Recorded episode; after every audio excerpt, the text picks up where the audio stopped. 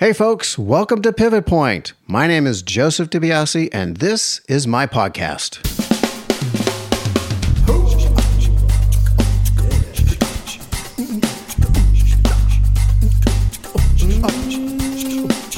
Welcome back, everybody.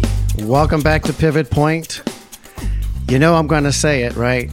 I am thrilled that you're here listening. We have a great show for you today. It's Don Wilkins, part two. If you remember, on part one, we ended with him deciding to leave Los Angeles and move on. And we're going to find out today how he moved on, where he went, and how it came to be that he ended up at Berklee College of Music and developing the film scoring department, which is in my opinion, second to none in this country, if not the world, for film composition, judging just solely on the numbers of alumni that are working in our business or who have retired. Um, and I want to do a little shift, however, before we go and and hear the rest of Don's story. I want to mention about this one particular Berklee alumni a friend of mine who will be on the show soon, Shai Rozo. He is a composer, music editor, and he is doing a, a walk for Children's Hospital of Los Angeles. Please go to chla.org and then do a search for his name under the search for a fundraiser here's the deal his son, who's 11 now, son Ethan, he's been in and out of that hospital, well, to quote Shai, more times than they can even count. And this is the time that they want to give back. And he's doing a fundraiser walk. His son is turning 11 on this Saturday, the 13th. And I wanted to give them a plug. I think it's a wonderful thing that they're doing please go to chla.org. Look for the fundraiser. There's a button there you can go search for a fundraiser. Look for Shai Rozo, R O Z O W, and and help whatever you can. 50 bucks, 25 bucks, anything would be a help. Shai, you're doing a great job. Good luck with the walk on Saturday. We're rooting for you. And of course, for your son, Ethan. Okay, if you remember last week, I did give you a small update on the project that I was working on. And I thought it was going to take maybe, I don't know, three, four weeks before we would hear more about what's happening. Well, as our business goes, uh, I have some updates for you. Here's the update. The end of this month, we're going to be wrapping this baby but I got to tell you, I still don't know 100% what's happening with the score. I know a few things of what's not happening, but there's still some outstanding score pieces that, um, quite frankly, a lot of us have been kept in the dark about. So we'll figure it out. Like, I think, like maybe the day or two before I go onto the stage, somebody is going to email me and let me know here, put this piece of music in here. It's the craziest job I've ever been on. Um, I wish I could give you like more details of stuff, but I really can't. Not until this thing is out and published and all that kind of stuff. Um, but yeah, what a ride and interesting lessons. Interesting, interesting, interesting lessons, which I'll share with you on another date. Okay, let's get back to Don Wilkins. This was a great conversation, and it was really wonderful for Don and I to reconnect and talk about some things that uh, we have in common. And at the end, I just want you to know that we get a little philosophical. And by we, I mean me. I um every now and again I just get up on this little I don't know thing, soapbox I start going down, I start drilling down, and it's like somebody's got to throw me a rope and pull me back out, you know? But we go there, and uh, it's really good stuff. Not about what I have to say, but what about Don has to say, and the things about Don's life, and uh, and uh, also about how we deal with our creativity when we're going through some some difficult things. All right, enough for me. Here's Don. We're to pick up from where we left off, which, if you remember, he did this score, wrote 70% of it, didn't get equal credit, didn't get paid, and then he got fired from the guy who was taking advantage of him. Yeah. All right, Don, take us home.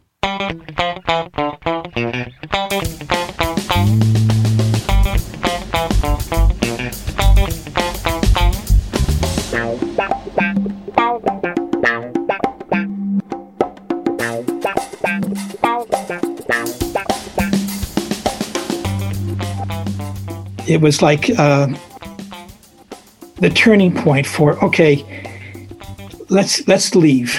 And so I talked to my wife and the time, and we were expecting, and so we mm-hmm. went back to Tahoe to kind of detox from LA.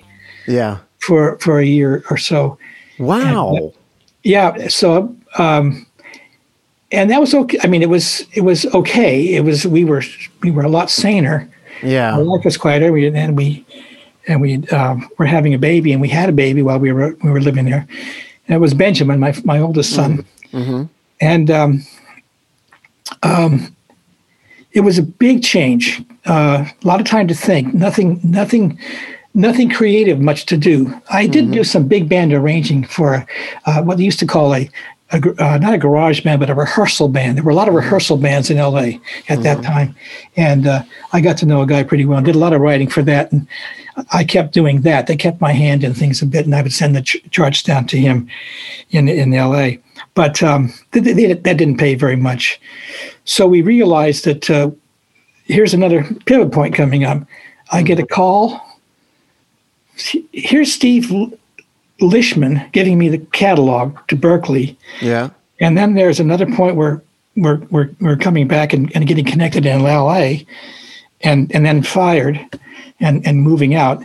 And I get a call from Steve Lishman, who was my roommate at Berklee and a, a good friend uh, through through the years of, of, studying there in the early uh, 60s, mid 60s, who is now the um, I think he's the director of admissions and he mm. says they're looking they're looking to expand the uh, curriculum, and they want they need somebody to, teach and, and, expand the film scoring curriculum. It was still the same two courses, but they whoever was doing it there wasn't doing it. If yeah. you know what I mean, it wasn't yeah. happening, and so um, we wanted to move back east anyway because.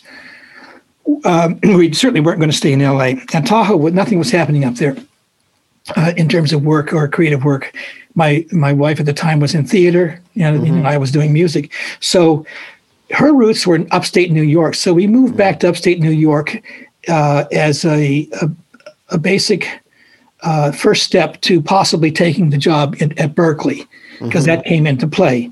And so I still had to interview for that. So mm. I did go over to Berklee when we uh, when we moved back, and we were expecting our second child on the way mm. during all this period. So um,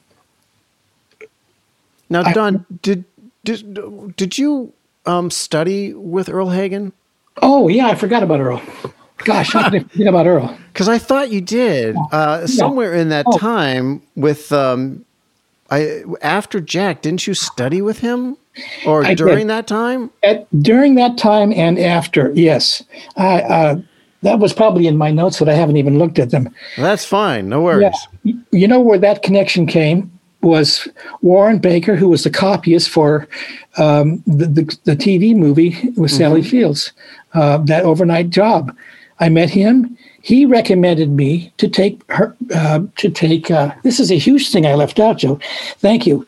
Um, Warren recommended that, that I meet Earle and uh, take his seminar course, mm. and so um, he he was they were doing Mod Squad at the time, I think.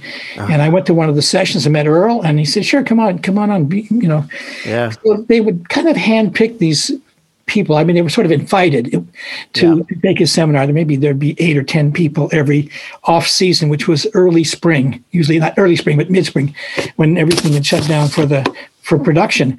And so um, I would go drive out to Calabasas and, and once a week and take Earle's class with him, and we got to be good, you know, very good friends. Yeah. And I had his book. The uh, the tuition for the, the you know the cost for the course was uh, three dozen golf balls, and it had to be a certain type, a certain style. Titleist '90s, I remember that. That's to all over looking for for those particular ones. They were very popular, so they were always sold out. But that was the uh, that was the um, um, real education uh, and the final uh, fine tuning of of my background in, in scoring, in technical scoring. Because Earle's book was, you know, it became the foundation for Yeah. what we did, you know, for Yeah. the, for many years. So you now I, you you really uh, yeah, you really helped me back on track here because without that I wouldn't have had you know as much resources to draw Yeah. from for putting the curriculum together at Berklee. Yeah. And it was- I remember that book and I It was Earle's remember. Oh, it was amazing. It had so much depth into it. And what a writer. Like Yeah. when you men- you mentioned Mod Squad, that opening main title, Yeah. the whole run up. Yeah. That was like, holy cows. Yeah. I mean, it's still it's still really cool today to It is listen cool. to something like that. And it was like a nine eight meter or something like that. Yeah. Yes.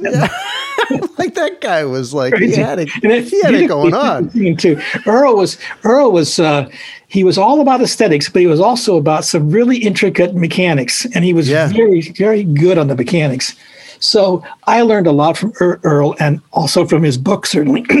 um, so and that became um, a lot of what we began with, you know. Yeah. But then see, coupling with what I learned from Jack Tillar and working post production and going to dubbing sessions and scoring sessions. I mean, uh, s- uh, spotting sessions with producers and just soaking it all in as Jack's Yeah. assistant. You know, wow, what a, what a training! Yeah. And Yeah. then Earle, and then I took that with me and went to to. We, we thought maybe it was kind of a dead end when we went up to Tahoe. You know, was not, not much was going on. But then the call from Berklee. So bingo, there's that. There's that Yeah. other that other um, pivot point, and that's what I bring back to Berklee. And it's the same two courses and the same old antiquated equipment that it was has been there for for 15 years before. And I said, you got to buy this and this and this. And they said, okay. And so Wow. we- we ordered a click, an additional metronome, a UREI digital metronome, Yeah. the stop clock from Standard Sound in in in uh, uh, they're from Springfield, Massachusetts. Yeah. I picked up the clock on my way to Berklee. Cheaper. um, and uh, what else? You know, oh, we got some editing stuff, but we had no Moviola for a while. We used to. Oh, this was you know, you were there before I was doing um, synchronization with a, a, a 16 millimeter projector and a tape recorder, right? Yeah, no, we didn't have that. We had we had two 16 millimeter flatbeds and one upright. Right. Yeah. Right. I mean, that was happening then, but for it took me only about a year or two to convince them that we needed to get a flatbed Moviola in there. Mm-hmm. And so that was the we bought one, and then we bought another one, Yeah. and uh, we were we were off and running at that point. But Yeah. they had to see progress before they would you know invest Commit. too much. I said Yeah. you got to at least invest a thousand dollars because I need this and this. I need a digital metronome and I need a clock. Yeah. But those two things, I can we can record in the studio, and and we can practice the techniques, and we can have fairly synchronous music. But I, you know how I screen things with a projector and a tape recorder, watching for cues, turning one on, turning the other on. All right, go boom. Oh my And- gosh. And I got pretty good at. And then I put another another tape recorder on for a narration track. So Yeah. I got two tape recorders running, not in sync, but I could keep Yeah. them pretty close. So the Moviolas helped a lot, and that's really what changed things, Joe. That's amazing. And then when you started the department, uh, how many students did you have? Well, there were those same two courses, the same two courses uh, that were there years ago, and I, you know, you'd have oh, I don't know, 16 students maybe in the class at the most. Yeah. But there was no major. It was just, you know, they were composition majors. Right. And I would favor the comp majors over over you know any others you know ranging in comp and composition. I, I would welcome those because they were writers. They had some mm-hmm. writing background mm-hmm. to, to take the course. And it probably only took well let's see. I started in the fall of 75 you know uh, yeah. with teaching. And in in the uh, spring of 79 they declared a whole bunch of new majors. And film scoring was one of them. And um, then you could be we were adding courses as we went along history of film music mm-hmm. uh, introduction to film scoring which was basically a well here's is what we do in film and here's you know it's like all about the pre-production and post-production yeah. you know the, the, the, different things that happened and a lot of aesthetics and, and looking at mm. films with and without music and mm-hmm. you know uh, i had added uh, two or three courses and then a couple more as we went further along but uh, it once it became a major we had um, a, a, real system in place for uh, having um, people apply to the major, and we could yeah. gauge how many people we had, how many would go on different courses, and and we added new teachers too. You know, so it started to grow pretty pretty quickly. And you were there in the in the early to mid '80s, were you not? I was there. I graduated in '83, so mm-hmm.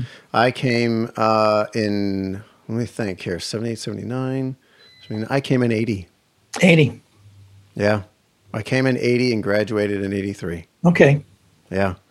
So well, I remember it pretty, uh, it was, I didn't realize it was new, but I knew that it felt uh, fresh. Like yeah. it, it, it, it, I felt like everybody was exploring. We were still in that cu- huge curiosity phase. Uh, it wasn't like this class has been taught a hundred times, you know, it was, it, it mm. was, um, it had some really uh, excitement behind it, which I I really fed on. I fed on that. Well, it's it's an area that um, is quite attractive to people, especially when you show them a scene without music, and then you put a scene, put the music in, mm-hmm. and um, and then you begin to talk about it, and whether it's good or bad. You know, I mean, it can, can sometimes learn a lot from a, a poor piece of music that's not working quite as well, yeah. as a, and the contrast between one that is really spot on. Yeah. Uh, you know, that's what I loved about it, Joe. Was just um, you know exploring the that intangible relationship. Yeah the symbiotic relationship of, of visuals and sound. Mm-hmm. Mm-hmm. in, this particular case, music. Uh, it was it's it attracted me from my childhood. So, yeah. isn't that amazing? Yeah. That when we're young, we somehow know there's something mm. that resonates within us, mm. and we get drawn to it and we stay sometimes we stay far away but we're still aware and then as we get older and older we get drawn more and more to what is true within us right you know yeah so tell me i i mean i get that the jack thing was a hurdle and i i'm curious to know some of the other difficulties that you went through um like some of the stuff and how did, how did you handle some of the other hurdles. Like, you know, going to Tahoe, I mean, for a year, how did you even survive? Um, and then coming back to Boston and, and figuring out how all that's going to work and, and building a department. And, you know, there are other things that have happened in your life. And I know that you ended up, you and Cindy, um, got divorced. I was working with you when yeah. that was happening uh, on another project. Um, yep. So tell me a little bit about some of those. Well, the, the, the, exit from LA was, uh, we really wanted it, so it wasn't reluctant. Mm-hmm. And we also had my folks' place, uh, summer place at Tahoe, which was kind of a, uh, an oasis. You know, I mean, it was a, it wasn't an oasis, but a, a go-to place. I mean, it, was a comfort area that Cindy loved, and uh, I I grew up in, in spending mm. my summers there. So we had that without a financial uh, obligation because it was in the family, and that helped an awful lot because we had very menial jobs while we were there, and then you know Cindy got pregnant, couldn't even couldn't work then so either. So it was it was it was um, lean and mean for a while there as far as um, um, yeah but it was doable, and it's a gorgeous area to live. So that kind of you know lifts your spirits, and uh, Yeah. we both we both love Tahoe.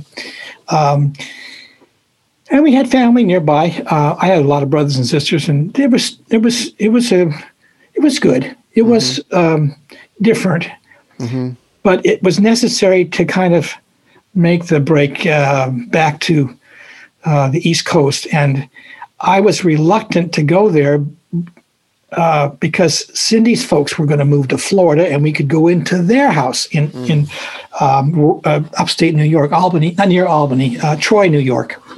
So we had those resources to go to, which really helped financially a lot. Um, and then the, the possibility of that phone call from from you know Steve Littman about you know the the opening at Berklee, well that just solidified that we are going to go. Yeah. And if I got the gig at Berklee, fine, we'd go and we would settle over there. But we had that option, so we were blessed in that regard, Joe, that we could make a, a, a decision eventually uh, based on on that um, factor. But um, it was we were excited. We had a young family, you know. We, we were going home in a way, you know. Yeah. I was coming back to. Ber- It was a familiar place. I mean, you know, great teachers. I was coming right back to them. So um, I got to I got to close the blind for a minute here. Sure. There you are, Joe. I can now can see you. Yeah. I can see the light going back and forth on your face, and I'm like. Yes, he's hallucinating. Watch out. he's recalling all those days. That Nyman back. Diller. Watch out. It's- oh my gosh. God, man. Uh, no, cu- coming, coming, moving back east. Yeah, difficulties, uh, challenges, you know, the you know concerns and their worries and so forth, but a lot of hope and expectation that uh, things are going to work out. And I'm going. I'm in a way. I'm coming back to my other home, which was Berklee, which I love so much, and up to a position that. Uh, you mean they would have taken me as an arranger? Uh, I think too, uh, because of my experience. But but they did want they did have a need and uh, it looked like i could fill it they they were trying me out they didn't give me any new equipment until a year and uh, when the classes began to populate quickly they said okay we're going forward and which led to the new majors with in several areas jazz comp was becoming a major and at one point we had over 300 majors Wow. they don't have as many like that now, but it was really growing. And, you know, uh, that's why we had to double the space. So we Yeah. went, went upstairs as well. But it got, it got big and a little less personal in terms of, Yeah. you know, more teachers and more students and you used to know everybody and then you, you don't quite, you know, but it's still, it's still a great place. And uh, I have wonderful colleagues that work there and, there was a, a nice thing that happened to me that a year I think after I retired. What's the what's the uh, chair emeritus? Uh-huh. The chair emeritus film scoring. Nice. So at that title, and Yeah. uh, you know that's that's a nice kind of gives you a sense of well, okay, we've had a few a few reels running by us over the Yeah. years, and it's been a good run. But You've influenced so many lives, Don, yeah, and impacted so many of our lives. And people who are working in the business today, still working in the business today, from even you know before I graduated, and um, and it's it's you've made a name for Berklee in our business. Well, you know, you guys have made the name for Berklee because you went out there and did it. Uh, it's like anything, Joe. You know, the teacher points you in a direction, you've got to go there. So, uh, yeah, I I love the idea, the fact that I I'm so overjoyed by the fact that so many of you are successful in your careers, more than successful. You know, and and contributing a tremendous amount to the industry, and uh, it reflects back well on Berklee and certainly on on the teachers that are there. Um, but it's uh, it gives me a great deal of satisfaction for your of, for your success to know of your of your advancement. Uh, all of you who are working out there, and and uh, I stay in touch with so many of you too, which is Yeah, that's, that's great. really great, isn't it? you know it warms my heart. It it um, it's just great. Yeah, it is. And one of the things that I, I want to bring up is how satisfying it was for me to be able to get you involved in hometown. Hometown. And another pivot point. Ta-da! It, it was. It was because that was my break into the business after I thought I was never going to work Yeah. in this business. And we had a composer for this TV show, and we hadn't had an air date yet because it was a mid season replacement. And so what happened was two episodes were scored, and the producers and directors were working uh, on episode three, and they they finally you know had the time and uh, put their attention to music, and they listened to the score, and it was not at all the direction they wanted to go in. And I remember that when I heard that, I remember calling you and saying there might be an opportunity here. Overnight me a demo tape, Right. a cassette Right. tape Cassette tape. and um, and so I had that tape, and we were at Clinton Recording Studios, which I think is now gone. In, in Good studio. York. Really like that studio. Oh my gosh, me too. I really loved it. And uh, I remember having the meeting, and uh, I believe it was the Kurgos and Herb at the studio, and we were listening back to stuff, and they were kind of like not throwing, getting themselves into a panic, but a little bit like, this isn't going to work, you know, and how do we handle this? Da da da. And I just remember saying to Herb, I think I may have a solution. And they said, What? And I said, Well, here's a composer that I know.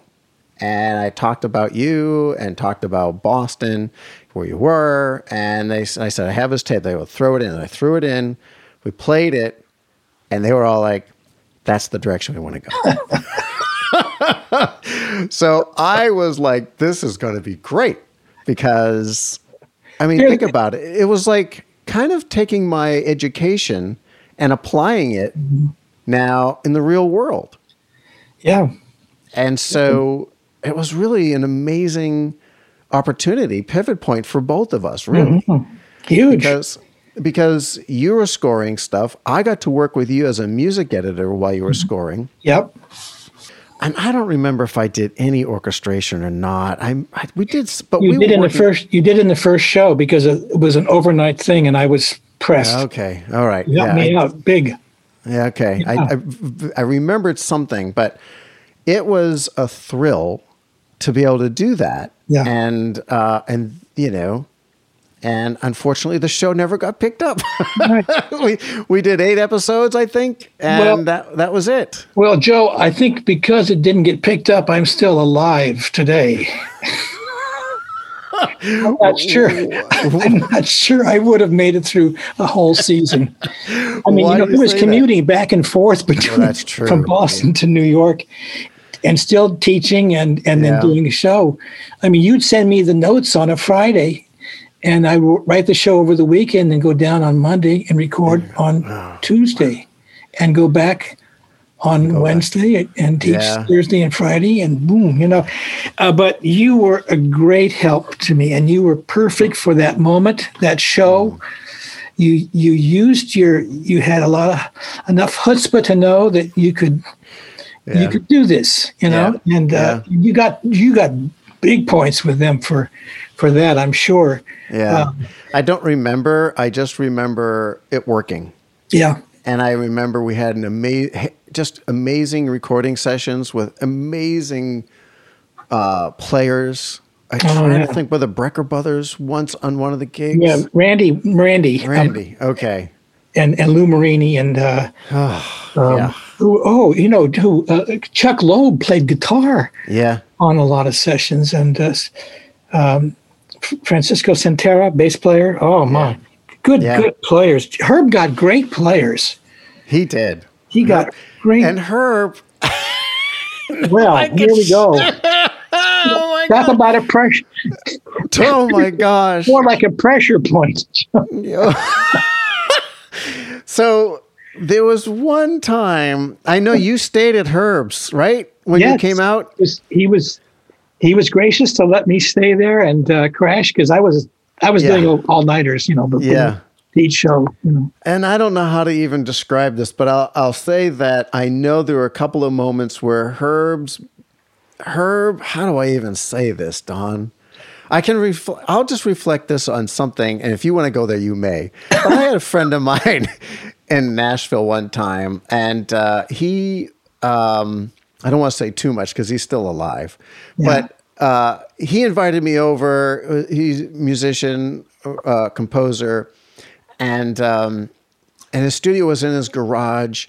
And so I went there. He wasn't in the studio, and so I knew to like go into the house and say, and I called his name. I'm not going to call his name out. All right. And I was like, "Hey," you know, and he's like, "I'm upstairs." I'm like, "Okay." And I come up. and he's got the bathroom door open and he's sitting on the hopper. And I'm like, dude, I'll talk to you downstairs. I'll leave you to your privacy. yeah. What? What? Uh, and I'm like, and that there was a similar thing, if I remember, with her. Something, yeah, something similar. something in his in his uh, skivvies, I think. In his skivvies, and brushing his teeth, talking right. to you from, right. from the top of the stairwell. right well, he was double tasking, you know, multitasking, I guess. oh my gosh, it's just the world, man. It's like yeah. what? Well, you know, there. I mean, you've you've worked with so many people, and and there's such a range of um, characters, um, interesting and yeah, and a uh, little a little uh, a little a little left of center or yep. left, of, you know, off little off center, I should say. A little off center. Yeah. um, but they they have a, um, a skill, an ability, yeah, a calling, and they do they do what they do very well. Mm-hmm. Uh, and so you just have to kind of, we all have stuff, you know, we yeah. all have baggage, you know, we all yeah. have issues that um, we need to to kind of um, allow mm-hmm. people to have and uh, kind of absorb them, you know, be a little bit of a shock absorber from time to time, mm. because uh, talented people can be very eccentric. Yeah. You know, and uh, th- that's that's what gives them their breadth of uh, character, um, mm-hmm. their um, imagination, their you know their ups and their downs. Mm-hmm. Um, and I mean, it, it, it, happens to all types of people, and I'm, I'm I think that very creative people are very they sometimes swing, uh, you know, real hard one way and then the, and then they kind of level back up again because you know it's hard to manage sometimes your emotions yeah um, and um, you know depending on your position in, the in the course of a certain situation you can get kind of uh, impatient with people or upset and uh, mm-hmm. you know i i have to really uh, watch my own emotions a lot of times because um, you know, I just uh, I got to let people be people, and it, mm. it, this is a kind of a coming to a sort of a another point in my life where I realized that um, I had to make some changes, you know, in in the way that I looked at the world and at other people in particular, and um, I got a I went to lunch with a friend at Berklee one time, good friend, and. Uh, he uh, we were talking and he he knew me pretty well mm-hmm. and he asked me if uh, if uh, I had ever looked into AA and I said well no I, he says well you might you know you might want to check that out at some point he says would you like to have some some literature from them and I said well sure you know I mean I I didn't consider myself an alcoholic or drinking uh, to where I was mumbling my speech and falling down all the time but it doesn't really take that to be an alcoholic. And um, I I was a little taken back by that, but I, I um, agreed to have him do that. So he sent me some information about the program, and I looked at it and I I put it away. Uh, and I, every once in a while, I take it out. I had remarried Joe. This is this is yeah. uh, more recently, mm-hmm. uh, and my wife, God bless her, uh, Sharon, is uh, very supportive. Mm-hmm. We've been married 32 years. She's been putting up with an awful lot from me, and I with her. it's a two way street. yeah. All relationships are. But, you know, um, I had family issues in the past. I could look back on now and say, hmm, it was kind of an alcoholic family to some extent. And, uh, you know, I, I just didn't want to admit it for mm-hmm. the longest time that I had probably had a problem.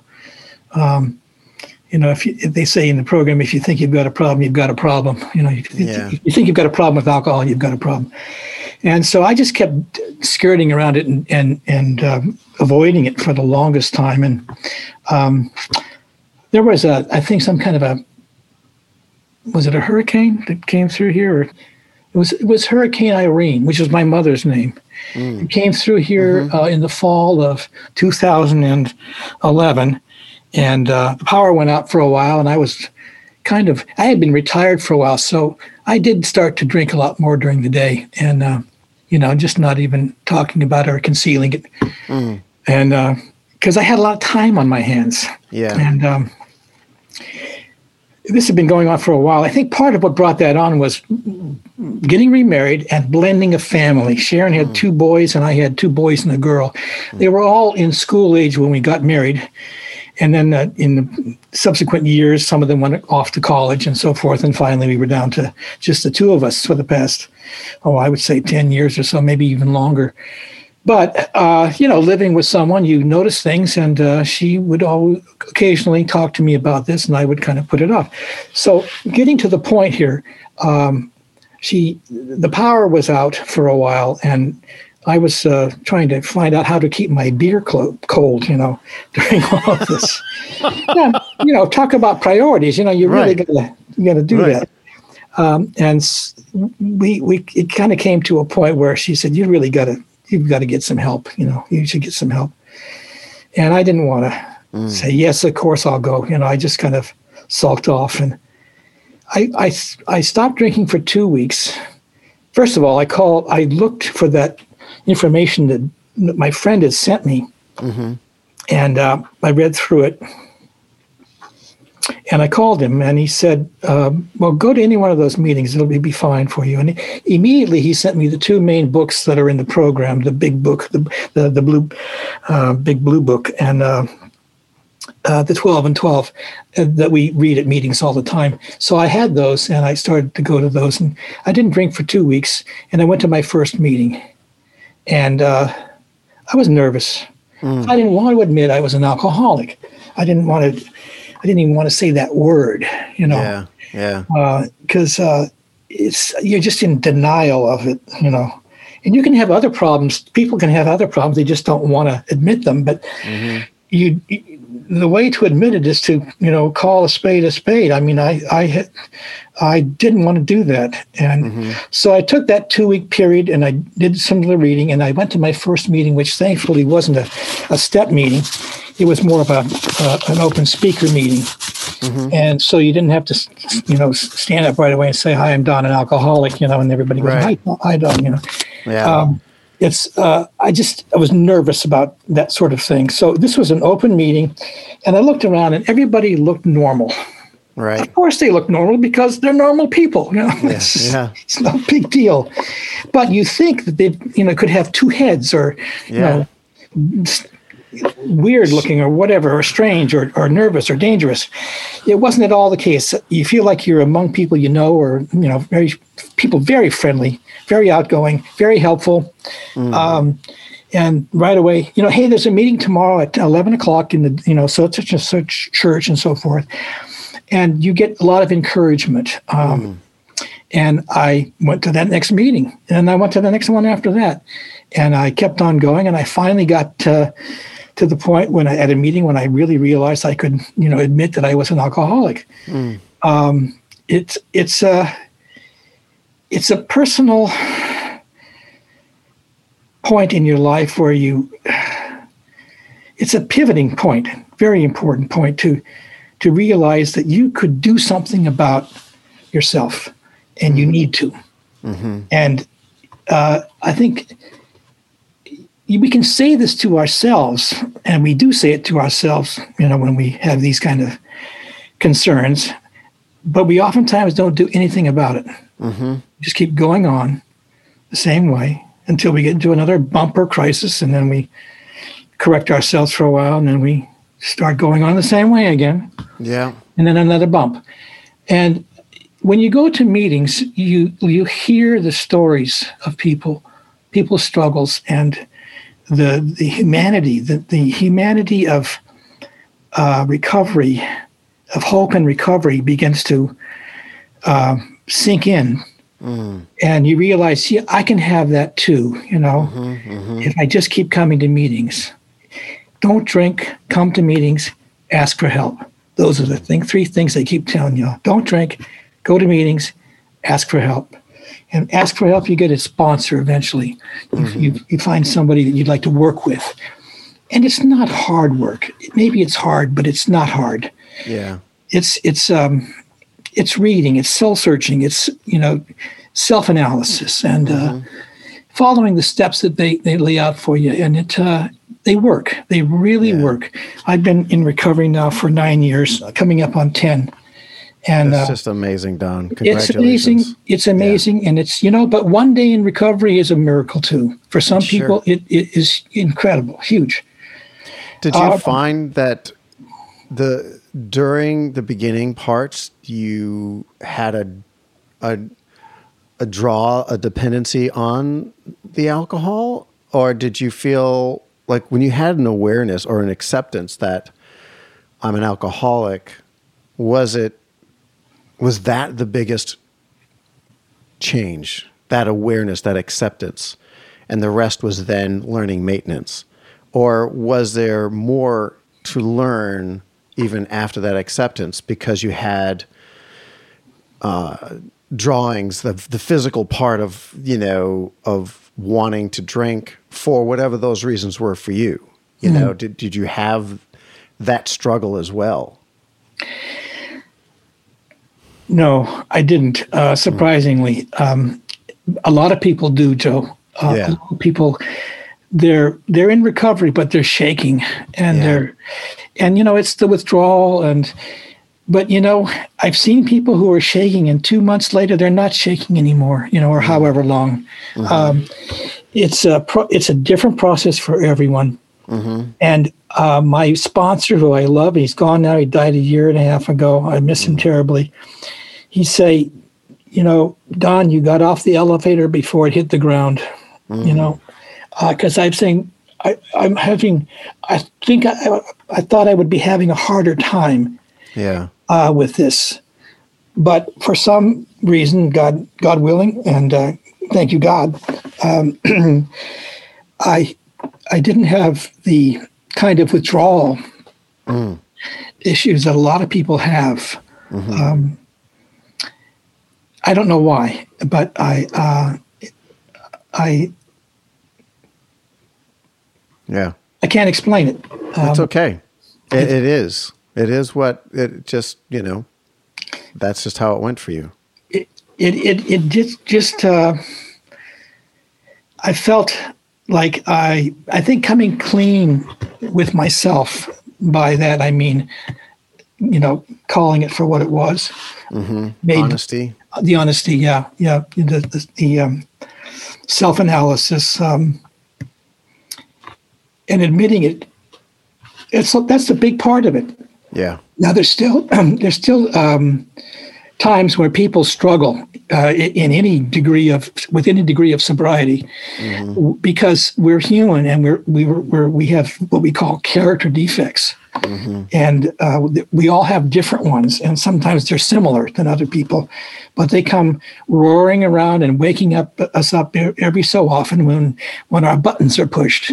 Yeah. When we, when we don't like something we hear or see or whatever, or we don't agree with it. Excuse me for a 2nd mm-hmm.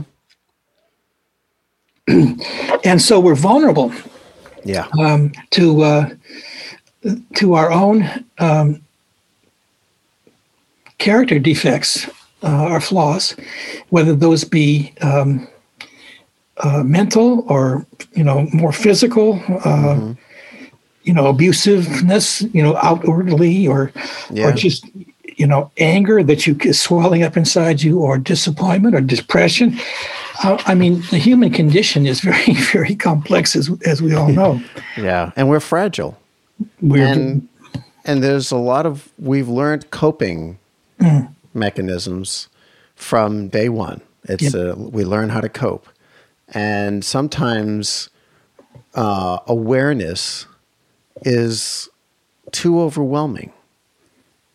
uh, because we haven't figured out a way to make it palatable and make it so that we can reconcile it within ourselves. So we choose other other paths, other other um, what do I want to say? Other uh, there's a word I want to say uh, distractions, diversions, distractions, yeah, diversions, yeah. and and sometimes those are chemical, sometimes it's uh, detachment, mm. um, because it's uh, living living truly, honestly, in this world as a human.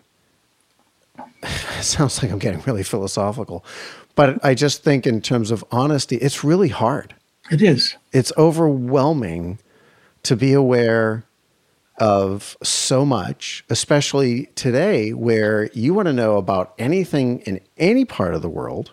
Well, most any part of the world, yeah. you can just look it up. You can find it. and, you know, during during uh, the past, especially the past two years, I started asking, what's happened to our humanity? Where did it go? Mm-hmm. Because of the way people were treating other people, right?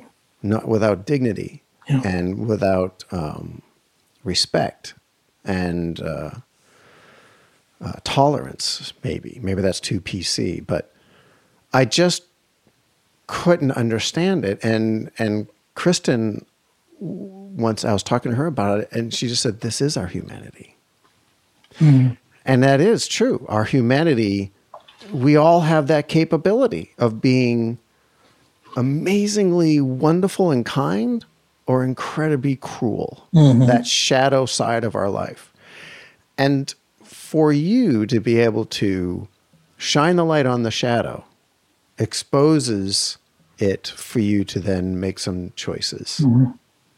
And that takes a lot of courage and a lot of um, yes anding to to coin the improvisational term. Yeah. And that's you know that's why I say congratulations. You know that it's a you. it's a big it's a really big deal. Well, it is. It, it's a it's a reckoning that um, people don't often make with themselves because they don't recognize the need for it in, mm-hmm. in their daily activities and things. And, you know, some people are really not very nice to other yeah. people. And other people are just terrific, you know. Yeah, that's right. So it's, we're all, we're all different. And yeah. the thing that, um, the thing that uh, comes around an awful lot in meetings is the fact that one of the key things to success in in uh, recovery is called acceptance, mm. And um, that's a that's a huge thing for me uh, mm-hmm. because I sometimes I don't think things should be done that way or it's not right or yes. how can you do that? Yeah, and I'm not even talking about you know stuff I know. yeah. yeah. I mean, I'm just talking about uh, how people, you know, function and uh, yeah. respond and present themselves or you know whatever. Uh, mm-hmm. it can be a big thing it can be a small thing.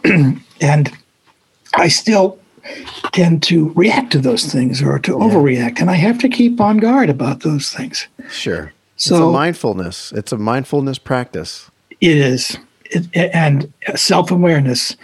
There's an awful lot of good literature available on recovery and uh, you know um, self-improvement and uh, mm-hmm. uh, I tell you, um, I, what I oftentimes say in, in, when I'm talking at a meeting is if only uh, businesses and organizations and other groups in the world would conduct their affairs like an AA meeting is run, it would be fabulous because yeah. we are respectful of one another, we're patient with one another, we are not judgmental.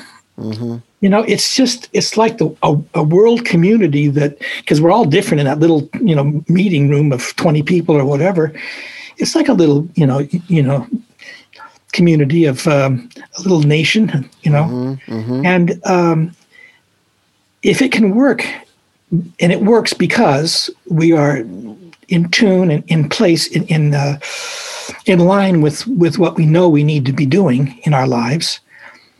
If you take care of yourself, then you know, and like-minded people do the same thing. It uh, Yeah. it brings wonderful results. Wonderful Yeah. results. Yeah, absolutely. and I guess that's part of the challenge of our our life because uh, because that's not how it is, that's, unfortunately.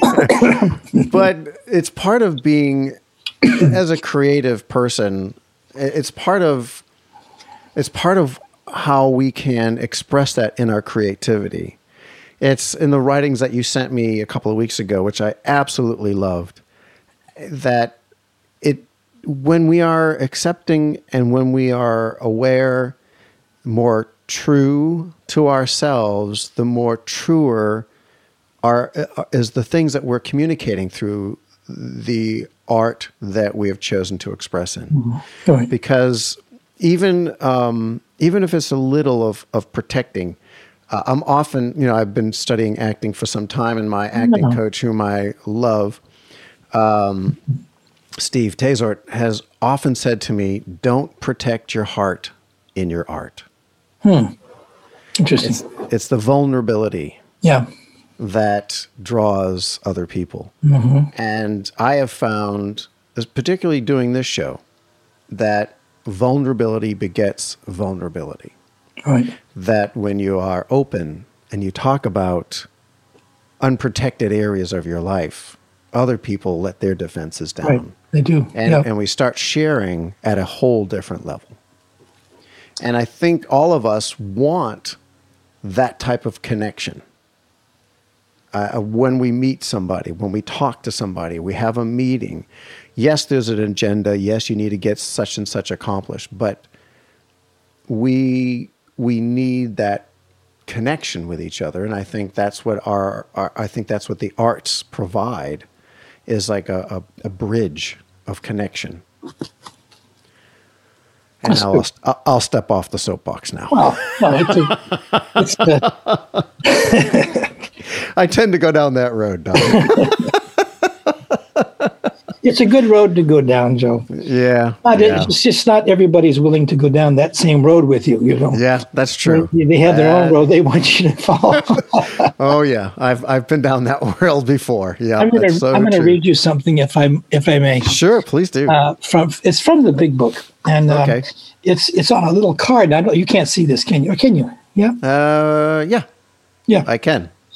Uh, some guy made these up, and it's just one of those things where we have a lot of sayings in in in, in recovery programs, and they they you know it's like over and over again. You, you've heard this, you've heard that. It's like things that people say all the all the time, but they they have meaning and substance behind them because they actually do work. And Yeah. uh, this is that whole thing about acceptance. uh, if I can read with my glasses sort of on. And acceptance is the answer to all my problems. Today, when I am disturbed, it is because I find some person, place, thing, or situation, some fact of my life unacceptable to me. And I can find no serenity until I accept that person, place, thing, or situation as being exactly the way it is supposed to be at this time in God's world. By mistake, until I, oh, I'm sorry, I, I skipped a whole line. Nothing, absolutely nothing happens in God's world by mistake. Until I could accept my alcoholism, I could not stay sober unless I accept life completely on life's terms. I cannot be happy. I need to concentrate not only so much on what needs to be changed in the world as on what needs to be changed in me and in my attitudes. The big book, page 417. Wow. It's just a, it, it, it starts with us. It starts Yeah. with you. It starts with me. Yeah. And, uh, but, uh, you know, people, people are wonderful, but people are afraid, Yeah. you know, and it's hard. It's hard to grow sometimes. Yeah, it's true. Well, there's something in that what you said about acceptance that um, for me that is a, a challenge is the accepting things as they are supposed to be at this point in time. I there's a thing in me that just says "nuh-uh," um, and because I want things to change. Right. But then it further goes on. It says, "But don't you know? Really, this is me paraphrasing. But don't think about or try to change what needs to be changed in the world, but rather how you can change." Yeah. And that really is the truth. Right. Right. and that's the part that you know uh, i i really struggled with the politics that were happening in our country as particularly this last year Of course. Yeah. and the last few weeks even um, struggling in the sense that I just you know here i am in my room wanting to change the world and seeing the capitol being Storm. overtake. Yeah. I I just it you know that frustration that builds in you that you know you can't do something about, Yeah. um, but you want desperately to do something about it. Um, that's where acceptance has to come in to understand my limitations, to understand that there's there are things I can I just can't do and do the things that I can do and be okay with that. yeah. Um And it's a big opening, a big eye opener for me, and it's going to be a work uh, a, a work of progress for me for the rest of my days. I know because I like to if I can change a situation, I will, and if I see something that is incorrect, uh, especially when it comes to abuse. I I feel the need to speak up about it, and I don't know if I'm also challenged with just because you can doesn't mean you should. Uh, uh, all you know as well. So I'm really looking to be introspective and also um, receptive to those impulses of yes, do something and mm, Yeah. leave this leave this alone, leave Yeah. it alone, and let it unfold. So I, I say all that to say that I can I understand in some degree the the being aware of yourself is so important and and having an understanding of uh, your defaults, the things that you go to. Like I, I mean, I'll just say for me, it's food. Yeah. You know, I, I love food, and I know I go to food. I go to food for comfort. I go to food for boredom. I'll be writing, and I'm like, okay, I'm at a good break. What's in the kitchen? Yeah. Right. Let's see what there's. What's there? And I, I, I partly blame it on my being an Italian. Like that's what Italians do. We eat Mangia. mangia, mangia, and it's great, Yeah. but not to the not to the extent where I start not able to fit into my clothes, Right. Sure. and uh, you know, and I, you know, start wheezing and those kind of things. So, you know, having an awareness of whatever it is that we we tend to go to to to protect our heart. Mm-hmm. And going back to what Steve would say, it, then you're protecting your heart in your art. Yeah. So to stay vulnerable, to stay open, has it's been it's been a great journey for me in that regard. Because it's oh, not only have I am I learning about the acting craft, but I'm learning so much about myself as a human being. And I think that's what attracted me to actors in the first place. Whenever I mm-hmm. heard them talk, they seemed to know themselves so well Yeah. and seem to understand their emotionality and in their their place in, in in the world that they're living so well and I wanted that I, I want that still It's difficult to play somebody else effectively if you don't know yourself that truly. You know. yeah yeah yeah So- or, or the humanity and your own hum yeah you're right that's it because it's we all have that part of us in us and it's letting that part come out of our humanity walk a mile in my shoes. That whole thing, you know, it's Yeah. just Yeah. yeah. No, it it. Um, I I think it's important for people to think about these things more Yeah. more in um, consistently and and you know challenge we have to challenge ourselves once in a while you know and and Yeah. uh, i mean it's not like taking a self-help class or whatever but um, we know how we we live and, and and interact with other people. And um, sometimes we need to really take a uh, stand back and take a look at how we come across. Mm-hmm. and I, I I know I cringe about myself and in memories I have about situations where I overreacted to something that was really not that big of a deal, or I shouldn't have even been concerned with that particular moment. Um, I should have been more caring Mm-hmm. in that particular moment. I mean, you learn a lot, but you have to you have to go looking for it in yourself if you're going to learn anything at all. And um, a lot of people still don't like to go down that road. So No. Yeah. Understandable. it's, I get it's, it. it's challenging. Yeah, I like the word challenging. It is true. It is very challenging.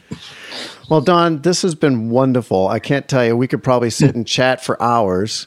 And thank you for saying yes to be on the show. My pleasure, Joe.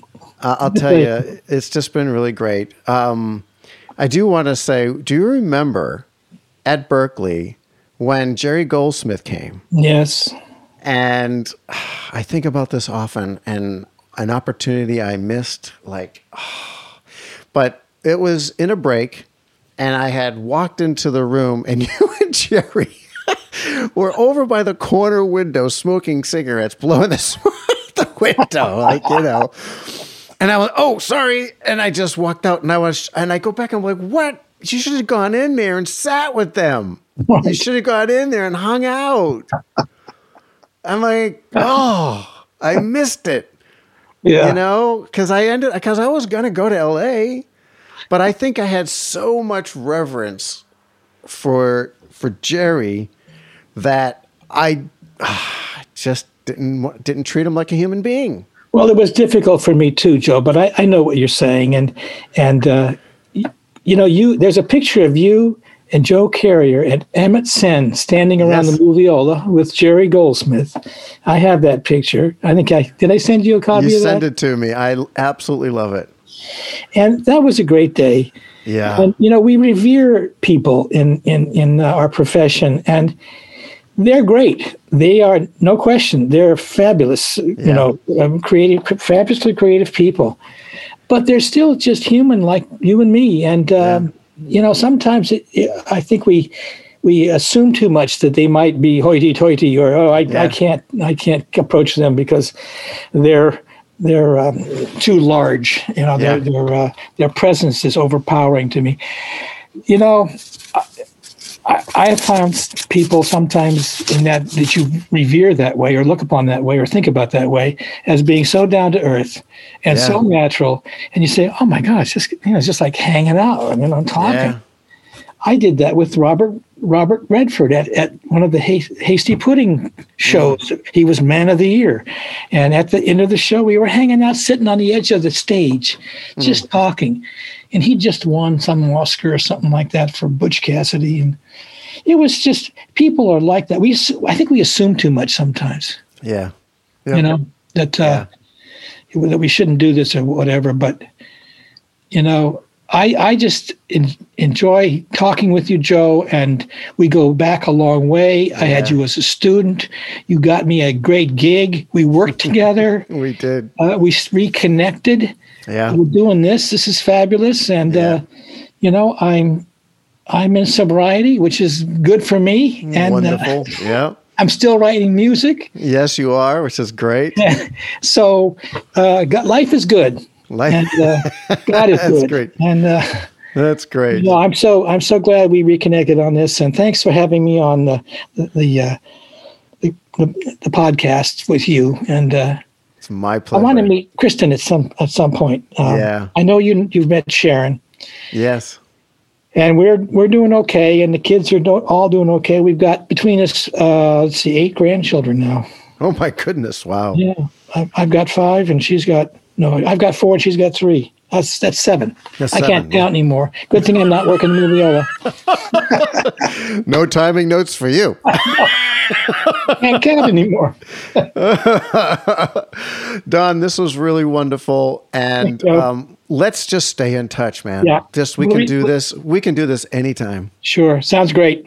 Okay. Thanks for having me on. Absolutely, man. We'll talk Love you, soon. buddy. Love you too, man. All right. Take care. Bye bye. Okay. So maybe I did go a little deep there. I don't know. I think we had a very real conversation, very honest, open, truth. And here's the thing if if when you're in this the dark place or a hard place or you're looking at a level of honesty and uh, my encouragement is to to let your art speak through that place be vulnerable. Don't protect your heart in your art as i quote steve taser from that. It's so true. And it's there's some wonderful gems that will come out in whatever art that you use to express yourself. All right next week we're going to have music attorney ari Solotoff. Now this is not going to be a show just for music people though we do have some great information that Ari shares about copyright. But Ari has a journey, just like we all do. And his is an interesting story. Okay, until next week, remember if he's doing it, why not you?